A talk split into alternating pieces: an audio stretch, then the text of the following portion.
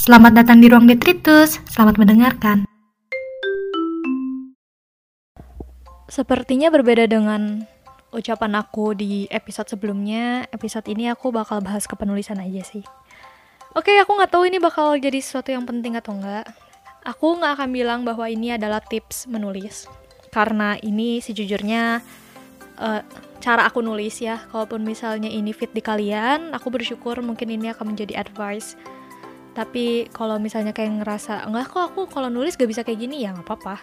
Mungkin lebih ke sharing aja gitu ya. Jadi banyak banget yang nanya kayak kak kalau misalnya bikin cerita gimana sih kak? Kak gini-gini dan gitu-gitu tentang plot lah tentang karakter dan lain-lain dan lain-lain. Aku akan mulai di bagaimana biasanya aku merancang sebuah plot.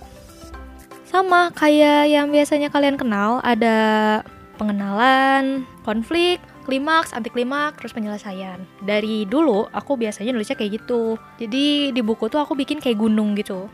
Terus nanti aku titikin gitu poin-poinnya. Di pengenalan ya biasanya di poin-poin itu aku bikin poin lain. Biasanya aku kayak bikin bubble gitu. Gimana cara tokoh satu kenal sama tokoh yang lainnya atau gimana caranya aku memperkenalkan sebuah tokoh ke pembaca. Biasanya aku tulis di situ, konfliknya juga apa, nanti anti klim, uh, klimaks anti klimaks penyelesaiannya semuanya bentuk bubble gitu. Nah baru aku ngetik. Tapi kalaupun misalnya aku udah ketemu konflik dan itu udah mantep biasanya juga aku udah langsung mulai nulis sih. Kadang ketika aku udah jalan di setengah jalan aku baru kepikiran nih klimaksnya mau kayak gimana anti klimaksnya mau kayak gimana baru aku catat. Atau kalau emang tiba-tiba ketemu ya ya udah ketik aja. Kayak bekas seni sejujurnya aku nggak terlalu nyeriusin bikin plotnya justru. Aku lebih serius untuk mengcreate dan mendevelop uh, karakternya gitu tapi uh, ketika aku kuliah aku tuh nemu bahwa cara penulisan sebuah alur lain-lain jadi ada struktur tiga babak sama ada struktur sembilan babak jadi kalau 3 act itu lebih ke babak satu tuh konflik sama pengenalan karakter, terus di tengahnya tuh ada komplikasi masalah, terus ketiga ya udah akhir penyelesaian, so simple. So simple. Tapi kalau misalnya kalian tipe orang yang memang ingin terstruktur dan terperinci, 9X mungkin jadi sesuatu yang akan sangat menyenangkan gitu. Dan gak harus sampai ketemu penyelesaiannya atau sampai ke uh, anti klimaks, tapi at least uh, nemu konflik yang memang nyes gitu, memang serak buat aku tulis biasanya. Tapi sekali lagi itu aku buat kalian yang ngerasa bahwa jarang konsisten untuk menulis, aku saranin untuk nulis meskipun gak rinci, meskipun bisa berubah di tengah jalan, setidaknya kalian punya patokan apa aja yang harus kalian lakukan ketika nulis gitu. Itu bikin kalian tetap akan ada di jalur, bikin cerita kalian tuh gak ke mana-mana, karena cerita sejatinya bukan e, melebar, bukan berkembang, tapi mengerucut gitu. Yang kedua di karakter. Tolong untuk selalu tolong untuk tidak lagi menulis sebuah karakter itu baik. Karena definisi baik pun banyak gitu sebenarnya. Kayak apa baik dan belum tentu juga yang katamu baik itu baik. Jadi lebih terperinci dan hindari kata itu serius. Dan ada satu pesan untuk kalian. Kalian sering nggak sih ngomentarin sebuah cerita? Dan kalian berpikir kayak eh ampun ini drama banget. Gak akan mungkin lah aslinya kayak gini. Gak lah gak akan mungkin. Aku punya pikiran bahwa kalau itu masih bisa dipikirkan oleh manusia itu mungkin banget terjadi.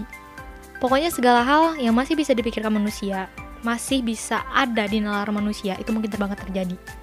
Alah, maafin belibet. Apalagi kalau cuma masalah nih orang gak sengaja ketemu orang di toko buku. Ketika dia lagi musuhan atau misalnya dia selingkuh terus dia ketemu sama pacarnya terus heh tampar jeplak pergi. Mungkin aja. Mungkin banget soalnya seperti yang udah pernah aku mention juga di yang episode pertama bahwa seni itu memaksa kita peka terhadap sekitar gitu.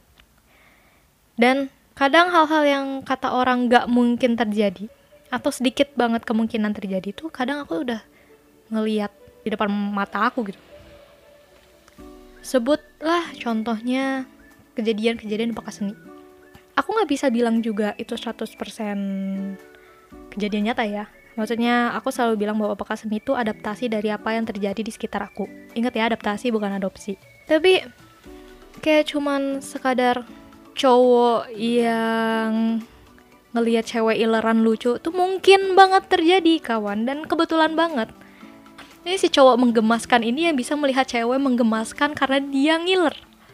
Katanya lucu aja. Biasanya cantik imut-imut eh pas tidur tetap aja manusia kata dia gitu dari situ aku kayak memaklumi kayak hal-hal yang sebetulnya drama banget tapi kayak ya memang itu mungkin banget terjadi jadi ya udahlah biarkan saja penulisnya bebas dengan imajinasinya itu Beda ini melenceng banget ya, padahal aku lagi bahas tokoh. Oke, sekarang mari bahas dengan serius soal karakter. Biasanya, aku kalau meng-create sebuah karakter, itu dimulai dari nama dulu. Sifatnya belakangan, kadang kalau namanya lucu ya udah aku tulis aja itu. Gitu. Kayak sejujurnya Adisti itu nama salah satu pemeran film tugas aku gitu. Jadi dulu aku bikin film buat tugas dan salah satu uh, pemainnya tuh namanya Adisti.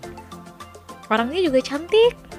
Terus orangnya humble. Berbeda sama Adis yang aku tulis ya. Maksudnya orangnya humble orangnya ramah orangnya asik gitu dia saat itu masih anak SMA nggak tahu mungkin sekarang udah lulus. Nggak tahu apa kabarnya tapi aku sangat sangat uh, apa ya ngerasa bahwa nama itu menarik. Dan mungkin juga karena kepribadian dia menarik gitu ya. Jadi yaudah aku pengen nih bikin tokoh namanya Adisti. Nah si Wirawan kenapa namanya Wirawan? Ya karena aku pengen aku nggak terlalu suka namanya ribet sebenarnya kayak jajablah gitu. Aku sendiri susah nyebutnya susah ngingatnya kayak ya udahlah nama sederhana aja. Soalnya mungkin karena nama aku sederhana juga kali ya. Nggak tahu tapi ya ini beda beda ya. Aku aku pribadi nggak terlalu suka. Tapi kalau misalnya ada orang yang wow itu namanya indah sekali ya uh, eh, sangat sangat tidak apa-apa gitu. Nah makanya aku nulisnya ya udah Adisti Wirawan aja. Dan sejujur-jujurnya Dandra Baskara itu nama uh, apa peran aslinya Doyong ya. Jadi aku bikin karakternya dulu baru aku bikin baru aku fitin itu ke tokoh kan. Dan Rabaskara ini juga Baskaranya tuh nama sepupu aku. Karena aku ngerasa lucu ya namanya Baskara kayak bagus aja gitu. Ya udah aku tulis aja. Dan aku baru aku bahkan saat itu nggak tahu bahwa nama Baskara itu sama kayak vokalisnya Hindia serius aku nggak tahu. Jadi kayak bukan nggak tahu sih lebih nggak ngeh. Oh iya ya namanya sama. Jadi ketika aku ngeliat komen kalian kayak aku ketawa sendiri sih. Iya ya mirip ya. Bukan mirip sama. Jadi gitu aku pribadi nulis dari nama dulu. Nah setelah aku menentukan nama tokoh barulah aku mendevelop karakter ini gitu. Jadi ketika aku masuk film tuh banyak banget yang aku dapat sih nah salah satunya ketika aku harus mendevelop sebuah karakter tapi ini tuh aku dapat ketika aku kunjungan industri ke Visinema. Saat itu lagi ngobrol-ngobrol sama skriptura, itu bagian yang ngurusin segala skripnya ya. Dan mereka tuh mendevelop karakter untuk nanti kita cerita tentang hari ini bahkan sampai ke zodiak dan sio mereka. Jadi tokoh Kale itu punya zodiak dan punya sionya. Tapi kalau misalnya kalian mikir, aduh nge-create, uh, mendevelop sebuah karakter sampai sedetail itu aku nggak sanggup, nggak apa-apa. Tapi pastikan bahwa apa pun yang tokoh kamu lakukan itu punya motif. Kayak gimana sih? Sejujur-jujurnya, karakter Deandra yang diperankan Doyong, ya aku garis bawahi yang diperankan ya soalnya aku capek ngelihat komentar kalian kayak hmm, kok doyongnya bikin gini ya? Iya punten itu bukan doyong sebenarnya kayak sebutlah doyong sebuah pemeran eh, sebuah pemeran sebuah aktor dan aku sedang memberikan skrip buat dia oke? Okay? Dandra ini sebenarnya memang aku gambarin anak 18 tahun yang lugu dan seperti yang udah aku tulis juga bahwa apa pun yang dia rasakan sekarang itu tuh yang pertama buat dia. Sama seperti kita ketika melewati hal-hal pertama pasti kebingungan kan? Pasti nggak tahu harus kayak gimana. Nah itu yang mau aku gambarin. Doyong bisa jadi karakter yang dewasa. Deandra tuh bisa punya karakter yang dewasa. Tapi bukan di sini. Karena di sini tuh ranah dia untuk menjadi dewasa gitu. Ketika dia menjadi dewasa ya dia harus mengalami mengal ah, ketika dia menjadi dewasa, dia itu melalui hal-hal yang ini dulu, hal-hal pertama. Dia belajar dari kesalahan dia gitu. Intinya kalian harus tahu juga karakter itu mau dibawa ke mana, karakter ini tuh mau apa. Kalian kalau mau bikin sebuah karakter berkembang, ya karena apa, dan jadinya apa gitu. Kalau aku sendiri berpikir bahwa karakter Deandra yang diperankan Doyong, ya memang gambaran seseorang yang baru lulus SMA, terus ketemu dunia dan akhirnya jadi dewasa gitu karena itu yang aku rasain makanya aku nggak terlalu nggak terlalu banyak ngasih konflik karena bagi aku pun Deandra ini tokoh yang memang baru menuju dewasa gitu tapi hal tadi itu menimbulkan pertanyaan lain yakni gimana caranya kita bisa menentukan sebuah konflik untuk sebuah tokoh nah itulah mengapa seorang penulis dibayar yaitu untuk research. Penulis dibayar untuk pengalaman-pengalaman ya sebenarnya. Makanya kadang tuh penulis menuliskan sesuatu yang gak jauh dari kehidupan dia, keresahan-keresahan dia. Contohnya ketika aku nulis bekas seni, keresahanku saat itu adalah ketika aku ngeliat banyak perspektif yang kadang kita singkirin ketika kita ngeliat satu masalah. Orang itu bisa melakukan sesuatu pasti ada sebab akibatnya. Dan biasanya itu yang orang gak mau tahu. Orang cuma mau tahu masalah saat itu aja. Nah, keresahan aku itu, makanya aku tulislah peka seni. Yang mana kamu gak akan pernah bisa menjudge satu salah ataupun satu benar. Kalian harus lihat dari banyak perspektif, harus melihat dari perspektif si A, si B, si C, kawannya, tantenya, bibinya.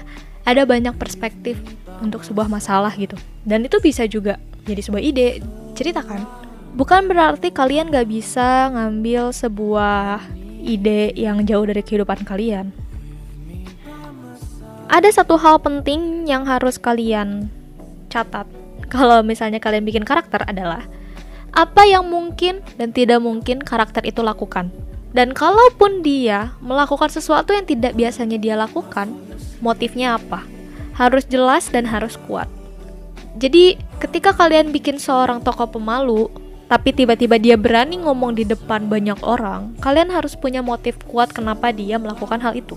Biasanya ini jadi sesuatu yang agak terlewatkan ketika seseorang mengcreate dan mendevelop sebuah karakter gitu. Ketika kalian sekarang mau menulis sesuatu, coba deh kalian lihat baik-baik apa yang terjadi di sekitar kalian, apa yang sekiranya ngeganggu kalian, dan kalian coba tulis itu. Jadi satu kalimat sederhana aja. Apa sih yang kalian rasakan saat ini? Dan coba kembangin kalimat itu jadi sebuah plot cerita. Oke, sekian podcast malam ini. Semoga membantu. Uh, terima kasih sudah mendengarkan. Silakan baca tulisanku di Wattpad dan kalau ada pertanyaan lain silahkan mention aku. Biasanya aku aktifnya di Twitter sih.